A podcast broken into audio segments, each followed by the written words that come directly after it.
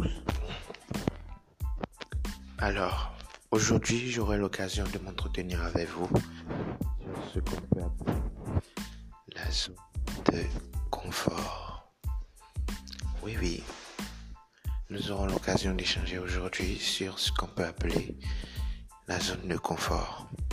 Alors, je me présente, Michel Bouglo, coach, formateur, webmarketeur. Mais sans plus tarder, nous allons commencer avec le vif du sujet. Vous n'êtes pas sans savoir que nous sommes tous des hommes. Et étant hommes, nous cherchons à avoir le bonheur, à vivre le bonheur, à atteindre des sommets que nul n'a jamais atteints. Telle est souvent notre habitude, telle est souvent notre manière de fonctionner.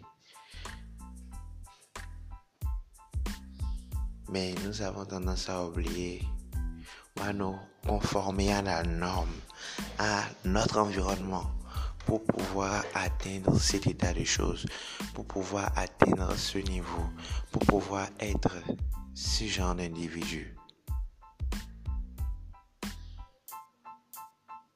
Ceci est valable aussi bien dans notre vie professionnelle que dans notre vie familiale. Alors, comment faire ? Comment faire pour pouvoir réaliser l'impossible ? Oui, belle question, vous me direz. Mais je parle bien sûr de la réalisation de vos objectifs. En cette année deux mille vingt, plusieurs personnes se sont fixées des objectifs. Plusieurs. Sur le plan professionnel, c'est une année de réussite, d'obtention, de promotion, de mise en place d'une entreprise, d'obtention de chiffres. Pour d'autres encore, c'est une année de rencontre du partenaire idéal, de la mise en place d'une famille. C'est le moment de faire des enfants. C'est le moment d'atteindre un niveau hors pair dans sa vie familiale. Oui, vous avez tous raison. Mais quand on regarde également cette année deux mille vingt, on constate que c'est une année qui malheureusement, heureusement, a déjà été virusée. Mais trêve de bavardage, cela ne devrait et ne doit jamais au grand jamais être une fin en soi. Alors, comment sortir de sa zone de confort quand on sait qu'on est dans une année virusée et que nous devons dépasser nos limites pour atteindre des sommets inimaginables? Avant de continuer, j'aimerais d'abord vous raconter cette histoire. Cette histoire un peu bizarre. Mais je suis sûr que cette histoire va vous laisser sans voix et va vous mettre au clair avec vous-même.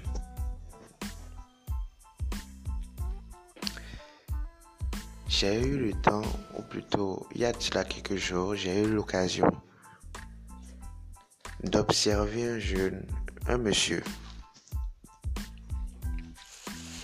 Oui. Ce monsieur, il avait vécu toute sa vie à travailler. Il travaillait tellement dur. Il travaillait vraiment, vraiment, tellement dur. Et quand je dis qu'il travaillait dur, c'est qu'il travaillait dur.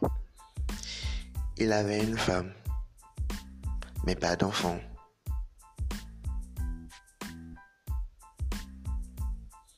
Sa femme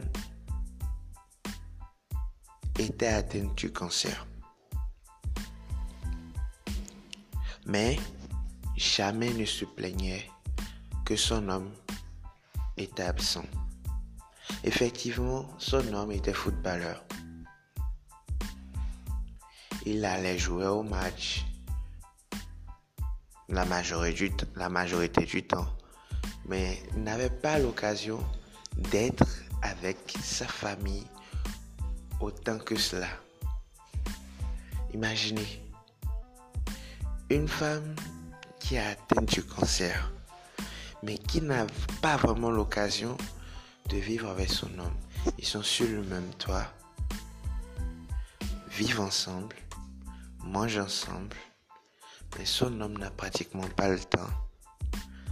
Il est pratiquement tout le temps occupé, tout le temps au sport, tout le temps en train de faire, euh, tout le temps en train de jouer au football américain. Et oui, il jouait au football américain. Mettez-vous un peu dans la peau de cette femme qui a passé du temps avec son mari, a vécu avec son mari, n'a pas d'enfant, mais vivait quand même avec son mari et vivait pratiquement la majorité du temps assez seul parce que son mari n'était pas tout le temps présent. Comment vous sentiriez-vous? Et pour les hommes, comment est-ce que vous vous sentiriez si euh, vous étiez dans la peau de l'homme et que vous n'aviez pas le temps pour votre femme? Je parie que la majorité d'entre vous, vous voyez un peu le schéma et vous savez déjà comment la femme devrait se sentir.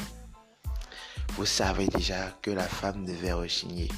Vous savez déjà que la femme devait être vraiment malheureuse. Hmm. Permettez-moi de vous dire ceci. Eh bien non. La femme n'était pas malheureuse. Elle n'était pas du tout malheureuse, loin de là. Au contraire, elle prétendait être la femme la plus heureuse. Je m'explique. Effectivement, notre homme était un joueur américain. Il n'avait pas vraiment le temps. Il passait tout son temps à jouer, c'est-à-dire c'était son boulot. Avec ce temps qu'il passait, il avait de l'argent et il entretenait sa femme. Mais là n'était pas le plus important. L'on ne voyait à l'extérieur qu'il n'avait pas le temps. Il ne s'occupait pas de sa femme, ce qui faisait qu'il avait assez de commentaires qui circulaient au dehors. Mais quand on l'a interviewé pour un magazine, vous savez ce qu'il a dit? Le secret de ma réussite se résume à trois choses. Un triangle. Dieu. Ma famille et le travail. Est-ce que vous comprenez un peu la lourdeur de ces propos? Il a bel et bien dit Dieu, la famille et le travail. Si je prends le temps de répéter ces mots, c'est parce que toute réussite, toute réussite, aussi bien humaine, aussi bien professionnelle que familiale, passe par ce triangle. Oui.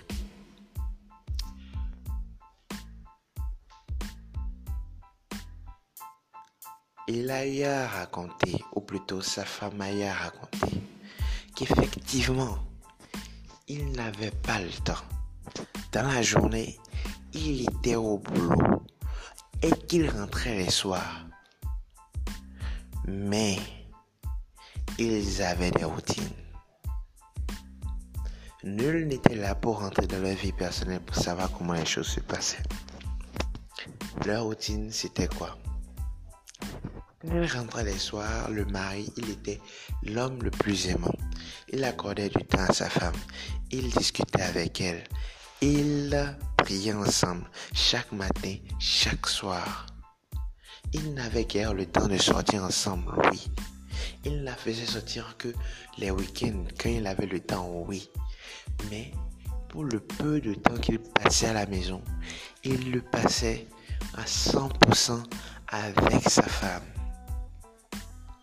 Et je vous rappelle, Dieu, le travail, la famille. Alors me diriez-vous, quel rapport avec le fait de sortir de sa zone de confort? Quel rapport avec le fait de vouloir se réaliser dans la vie de tous les jours? Eh bien, c'est très simple. Nous sommes tous des entrepreneurs, ou nous envisageons tous l'être d'une certaine manière ou d'une autre. Nous sommes tous des gens qui voulons avoir une certaine aisance, une certaine autonomie financière. Mais dites-moi, combien d'entre nous mettons Dieu au centre? Combien d'entre nous ne mettons pas les chiffres au devant? Combien d'entre nous ne mettons pas euh, le travail au devant? Combien d'entre nous ne nous excusons pas du fait qu'on n'a pas le temps passer voir notre famille, du temps pour discuter avec nos proches, du temps à consacrer à notre Dieu. Autant d'excuses que possible. Mais je reviens là-dessus et je me prépare à bien vous écouter. Sachez ceci. Quel que soit le milieu professionnel que vous parcourez, quel que soit le milieu professionnel dans lequel vous êtes, vous devez savoir accorder du temps à votre Dieu. L'entrepreneuriat est un style de vie assez compliqué. Quand vous voulez entreprendre, c'est parce que vous avez la capacité de donner des solutions aux problèmes des autres. Vous le savez aussi bien que quiconque. L'entrepreneuriat est un monde difficile. Oui, mais c'est aussi parce qu'on est prêt à affronter les difficultés. Vous savez qu'un entrepreneur, c'est quelqu'un qui rencontre des difficultés, qui rencontre des problèmes et qui trouve une solution aux problèmes des autres. N'entreprend pas qui veut, mais qui peut. Et vous le savez très bien. Mais dans cette dynamique-là, combien d'entre vous savez, comme je le dis si bien, mettre Dieu au cœur de vos affaires? Oui, quand je dis mais mettre Dieu au cœur de vos affaires, ce n'est pas de vous asseoir, de vous croiser, de croiser les bras, les pieds et de dire « Oh, le bon Dieu, il est là, il va gérer mes affaires à ma place. » Non. Je vous demande juste de vous remettre en cause. C'est bien, vous courez du matin au soir. C'est bien, vous vous dépêchez de vous lever très tôt le matin, de commencer avec des activités importantes et le soir de revenir et de faire le point. Mais ne confondez pas vitesse et précipitation. Ne confondez pas le progrès avec le mouvement. Ce n'est pas parce que vous bougez beaucoup que vous aurez forcément des résultats importants. En toute chose, vous devez comprendre qu'il y a un processus. Et le début, plus ne pas dire, la fin de toute chose vaut mieux que son commencement. Vous observez souvent des personnes réaliser de grandes choses. Mais sachez ceci, ce qu'elles ne vous disent pas, c'est que Dieu est au centre de leurs activités. La première règle pour pouvoir sortir de sa zone de confort, c'est ceci. Priez comme si tout dépendait de Dieu et agissez comme si tout dépendait de vous. Cette règle dit beaucoup de choses. Quand vous êtes un entrepreneur ou quand vous êtes un salarié, vous devez rêver grand. Vous devez avoir des objectifs clairs. Vous devez vous planifier. Et quand ces trois règles sont faites, vous devez maintenant passer à l'action. quand vous passez à l'action, vous devez ensuite, à la fin, de façon indubitable, revenir et faire le bilan. Ça, c'est le parcours normal. C'est la voie que vous devez suivre. C'est ce que vous devez faire chaque jour. C'est le plan que vous devez vous fixer, ou plutôt suivre chaque jour. Mais, il y a un mais. Priez comme si tout dépendait de Dieu et agissez comme si tout dépendait de vous. C'est-à-dire, quand vous voulez réaliser quelque chose, ne vous dites pas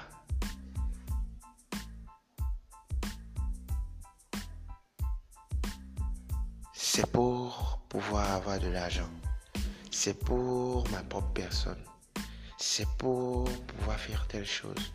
Oui. Quand vous menez une action à titre commercial, quand vous vendez un produit, quand vous vendez un service, c'est vrai, c'est pour pouvoir faire des chiffres. Mais écoutez bien ceci. Si vous ne vous limitez qu'à cet seul aspect de choses, vous risquez d'oublier beaucoup de choses, d'oublier votre client, d'oublier les conséquences que ça pourrait avoir, d'oublier les retombées que ça pourrait avoir. Avant de pouvoir réaliser une chose, dites-vous toujours ceci. Est-ce que j'ai déjà appelé Dieu? Est-ce que j'ai déjà demandé à Dieu de m'accompagner? Je crois que quand je parle ici, vous ne voyez pas un peu la grandeur des choses que je pourrais dire ou que je suis en train de dire ou de développer en cela. Un exemple très simple. Personnellement, chaque matin, quand je me réveille, je demande à Dieu de m'assister dans chacune des choses que je veux faire. Je lui confie chacune des activités que je veux faire. Je lui dis avec détail chacune des choses que je veux faire. Mais là n'est pas la seule chose que je fais. Vous savez, dans l'entrepreneuriat, vous allez tomber sur des bons clients comme vous allez tomber sur des mauvais clients. Dans le monde professionnel, vous allez tomber sur de bons patrons comme vous allez tomber sur de mauvais patrons. Alors, chaque jour que je fais, vous devez pouvoir être en mesure de dire « Je suis responsable de chacune des choses que je veux réaliser. J'ai le devoir de faire bouger les choses. J'ai le devoir de travailler très dur pour pouvoir atteindre des objectifs, pour pouvoir atteindre un niveau élevé. » Un exemple très simple. Quand je prends ma semaine, du matin au soir, je travaille. De sept heures à dix-huit heures, je travaille. Je suis déjà levé à quatre heures. Entre quatre heures et six heures, j'ai des travaux à faire personnellement. C'est des travaux à titre personnel que je fais. Et je ne manque pas d'implorer mon Dieu. Quand je finis ma journée, j'ai encore des travaux que je mène entre dix-huit heures et une heure du matin. Ces travaux-là, ce sont également des travaux à titre personnel. Et je ne manque pas d'implorer mon Dieu. Mais de la même manière, quand je finis de mener ces activités-là, je remets toujours à Dieu chacune des activités que je fais. Vous savez pourquoi?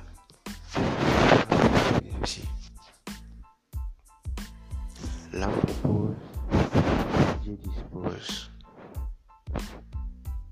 Là, vous dit-il quelque chose? Eh bien ouais. L'homme propose, Dieu dispose. Vous avez le pouvoir et la capacité de réaliser beaucoup de choses. Faites tout ce qui est en votre possible pour pouvoir réaliser l'impossible. Faites tout ce qui est en votre possible pour pouvoir réaliser l'impossible. Soyez ambitieux. Ayez des objectifs élevés. Travaillez dur pour pouvoir les réaliser. Travaillez très dur pour pouvoir les réaliser. N'ayez pas de pitié envers vous-même. Soyez la personne la plus infâme envers vous-même. C'est-à-dire, soyez infâme envers vous-même. Vous devez travailler très dur pour pouvoir réaliser ce que vous voulez réaliser avec détermination, sans pitié. Vous devez être sans pitié envers vous-même. Mais quand vous finissez d'être sans pitié envers vous-même et que vous devez réaliser des trucs au dehors, que vous devez réaliser des trucs envers quelqu'un d'autre, un client, un collaborateur, un patron, un membre de votre entreprise, demandez-vous ceci. Ce que je veux faire, est-ce que ce sera avantageux pour mon client? Est-ce que si je le fais, ça aura un impact positif sur mon client? Si la réponse est non, remettez-vous encore en cause. Est-ce que ça aura un impact négatif sur mon entreprise? Si la réponse est oui, remettez-vous en cause. Vous devez pouvoir vous mettre dans la peau de votre client, de votre patron, de vos collaborateurs.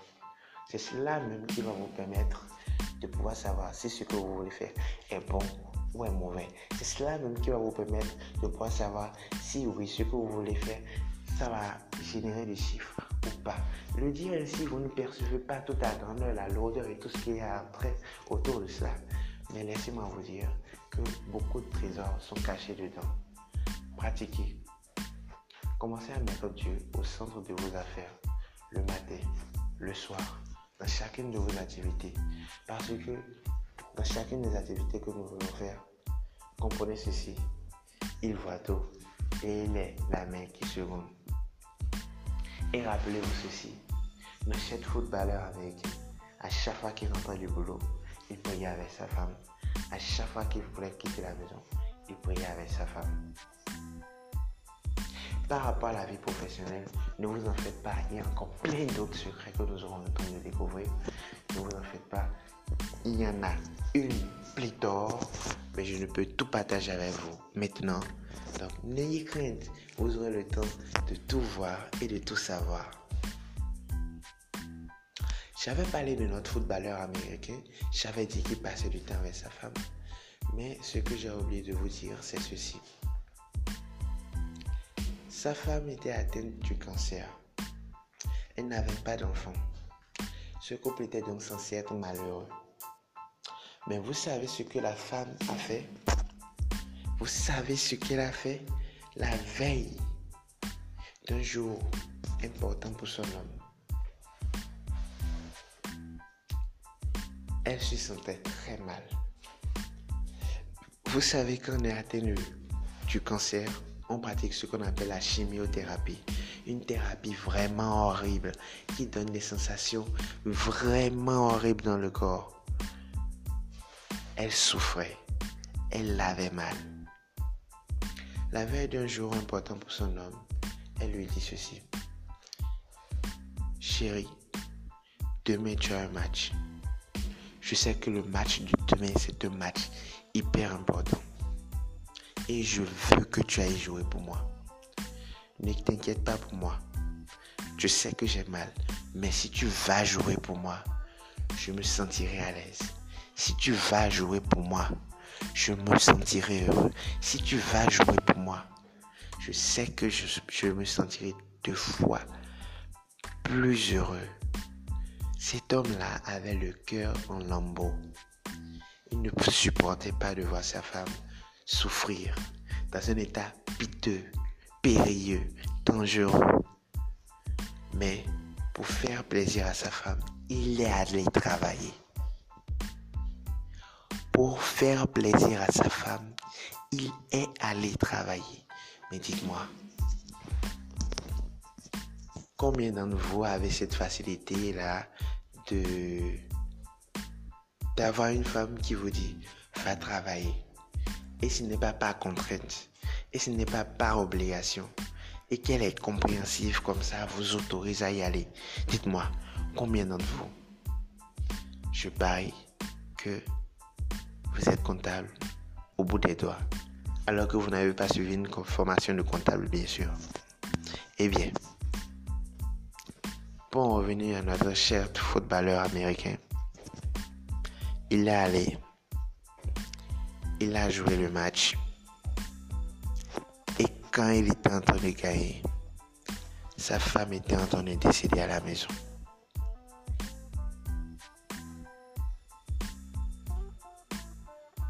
Je dis bien, il est allé jouer le match pour sa femme. Il a gagné le match pour sa femme. Sa femme le suivait depuis la maison. Mais quand il a gagné le match, sa femme est décédée.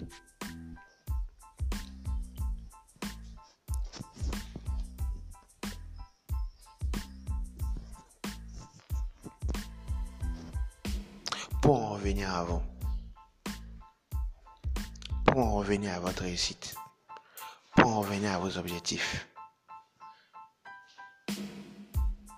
vous devez comprendre ceci. Vous avez une vie professionnelle, oui, mais comprenez également que votre femme est également une entreprise. Comprenez également que votre famille est également une entreprise. Si vous n'avez pas la possibilité d'accorder du temps à votre famille, ce n'est pas la peine de vous, de vous marier. Si vous n'avez pas la possibilité d'accorder du temps à votre femme, pardon, ne vous mariez surtout pas. Pourquoi me diriez-vous? C'est aussi simple que cela.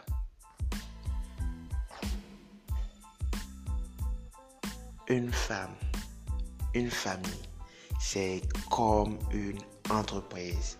Ça réclame du temps, de l'attention, de la présence et surtout de l'ouverture. Tant que vous allez penser que le plus important c'est d'aller travailler, de rapporter de l'argent à la maison et d'être là à la maison pour votre femme, pour parler avec elle, vous allez toujours rencontrer des problèmes.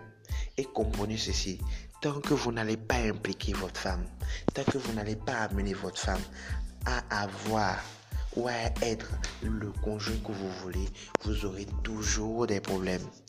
Oui, j'ai bien précisé, à amener votre femme à devenir le conjoint que vous voulez. Bien sûr, parce que je sais très bien que dans votre vie familiale, ce n'est pas forcément ce que vous voulez. Vous allez constater, ce n'est pas la joie. Au début, c'était cool. Maintenant, c'est compliqué. On se débute plus tout le temps.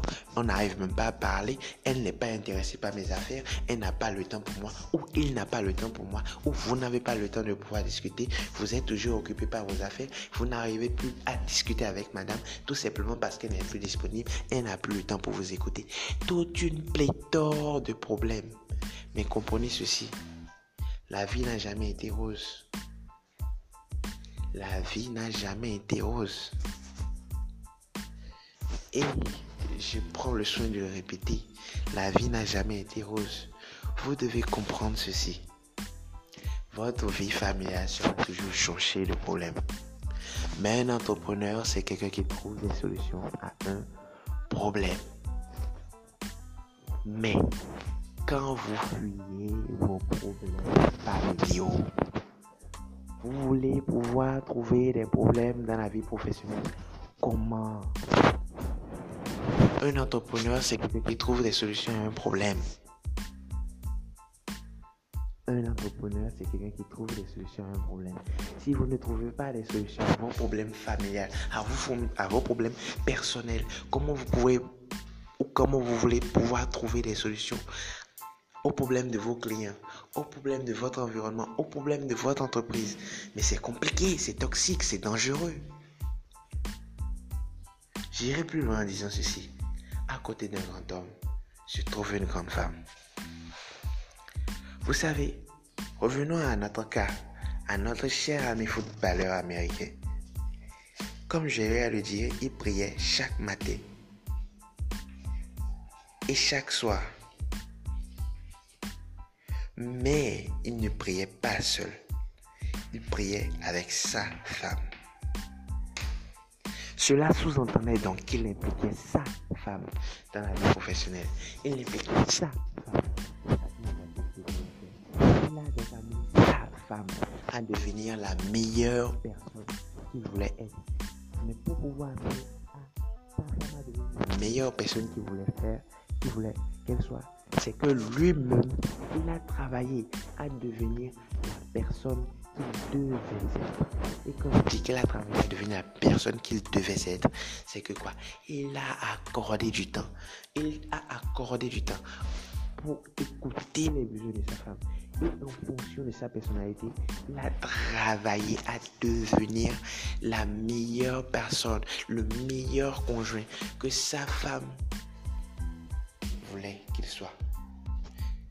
Vous n'avez pas le temps accordé à votre femme et vous voulez que votre femme vous accorde du temps. Vous êtes tellement occupé par vos affaires que vous n'accordez pas du temps à vos enfants et vous voulez que vos enfants vous écoutent. Vous êtes tellement obnubilé par le chiffre d'affaires que vous en oubliez même que vous avez une famille et vous voulez que la famille des autres vous écoute. Mais dites-moi, ne soyez pas maniaque. Si vous n'avez pas du temps à accorder à votre famille, personne ne vous accordera du temps. Vous êtes tellement occupé par vos affaires que vous en oubliez même que vous avez une famille. Vous êtes tellement occupé par le chiffre d'affaires que vous en oubliez même que vous avez une femme. Ne soyez pas fous. Vous devez pouvoir être à même d'impliquer votre femme, votre homme dans vos affaires. Si ce n'est pas le cas, elle sera alors votre père. Je m'explique. Si vous n'avez pas la possibilité ou la capacité d'amener, d'amener votre femme ou votre mari ou votre collaborateur, bon, excusez-moi, si vous n'avez pas la capacité d'amener votre femme ou votre conjoint à intégrer votre vision professionnelle, à intégrer votre vision familiale, c'est qu'il y a un problème. Vous devez travailler chaque jour à amener votre conjoint à intégrer votre vision. Mais pour pouvoir l'amener à intégrer votre vision, travaillez vous-même à devenir la meilleure version de vous. Travaillez vous-même à devenir le meilleur partenaire, le meilleur conjoint qu'elle voudrait avoir. Et pour ce faire, vous devez sortir de votre zone de confort, aller à son contact, écouter ses besoins. Mais quand je vous demande de devenir le meilleur conjoint, comment est-ce que vous devez vous y prendre, vous demanderez-vous? Eh bien oui, vous devez l'écouter, vous devez l'observer, vous devez travailler vous-même à régler vos petits défauts, à lui faire plaisir. Mais quand je lui dis lui faire plaisir, ce n'est pas faire tout ce qu'elle demande, non. Mais c'est juste l'observer. Vous savez, que ce soit un homme, que ce soit une femme, il a des besoins sentimentaux. Si vous avez la capacité de répondre à ces besoins sentimentaux, alors vous avez réglé quatre-vingts pour cent de ces problèmes. Mais vous devez travailler continuellement à innover dans votre vie familiale. Et vous savez, le secret de la créativité vient de là.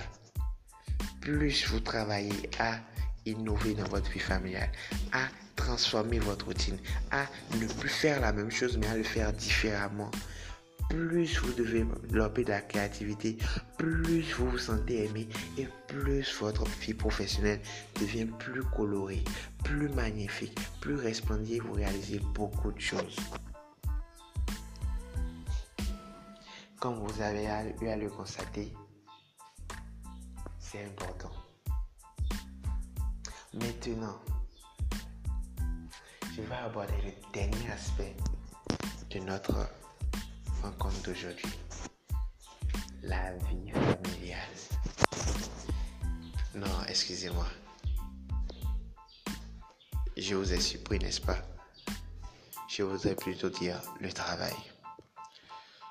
Leur triangle se résume à ceci: Dieu, ma famille, mon travail. Exactement. Si vous voulez pouvoir changer les choses dans votre vie, vous devez d'abord mettre Dieu au premier plan, votre famille au second plan et votre travail au troisième plan. Mais quand je vous demande de mettre votre travail au troisième plan, c'est que quoi? Je ne vous demande pas d'aller vous asseoir, passer votre journée à prier le bon Dieu pour ensuite rentrer à la maison, coucher avec votre femme ou votre mari et vous dire que le travail ça ira. Non, je vous demande juste travailler comme un dingue, de travailler chaque jour que Dieu fait comme un dingue, mais que de savoir qu'avant le travail, il y a, vous avez une famille, que vous êtes venu d'une famille, que vous avez une femme, que vous avez des enfants, et que avant votre famille, il y a d'abord le bon Dieu. Si vous avez peur de Dieu, si vous savez que Dieu est avant toute chose, alors vous saurez que vous saurez vous mettre dans la peau de votre femme, de votre mari. Vous saurez la, vous mettre dans la peau de vos enfants. Si vous savez consacrer du temps à vos enfants, à votre femme, à votre mari, si vous savez consacrer du temps à votre famille, autant que faire se peut, en mettant Dieu dedans, alors vous allez développer l'ingéniosité, la créativité, la manière la plus habile pour pouvoir développer ce qu'on appelle la spiritualité. Et la spiritualité, c'est la capacité de faire plus en peu de temps. Oui. Je prends un exemple très simple. Lorsqu'on prend deux personnes qui veulent ouvrir la même, une porte, la première personne qui elle, essaie de pousser la porte au niveau du gond pour qu'elle puisse s'ouvrir, ne déploie pas la même énergie que celle qui essaie d'ouvrir la porte depuis le poignet. Effectivement, celle qui essaie d'ouvrir la porte depuis le poignet l'ouvrira très facilement, dépensera moins d'énergie, alors que celle qui essaie d'ouvrir la porte depuis le gond dépensera plus d'énergie et n'aura pas beaucoup de résultats. C'est exactement la même chose. Quand vous poussez cent pour cent à travailler en oubliant que vous avez une femme et que vous oubliez même que vous avez le bon Dieu, vous ne déployez Excusez-moi, vous ne déployez que trente pour cent de vos capacités.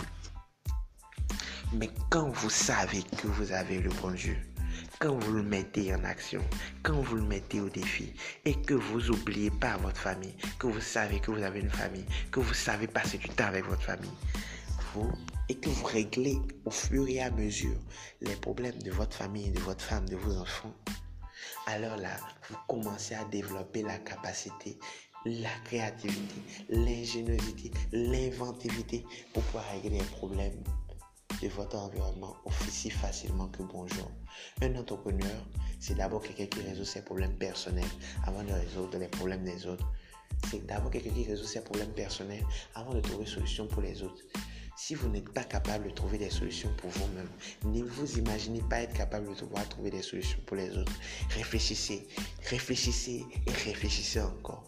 Trouvez des problèmes, trouvez des solutions à vos problèmes. Et maintenant, réfléchissez à trouver des solutions aux problèmes des autres. Là, vous allez développer l'inventivité, la créativité.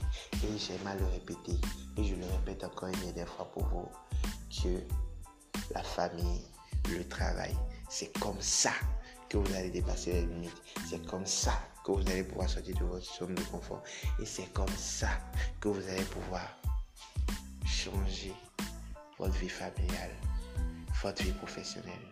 Et je tiens à le dire, la vie professionnelle dépend de votre équilibre familial et votre équilibre familial dépend de votre vie professionnelle. Mais entre ces deux, à mi-chemin se trouve vous.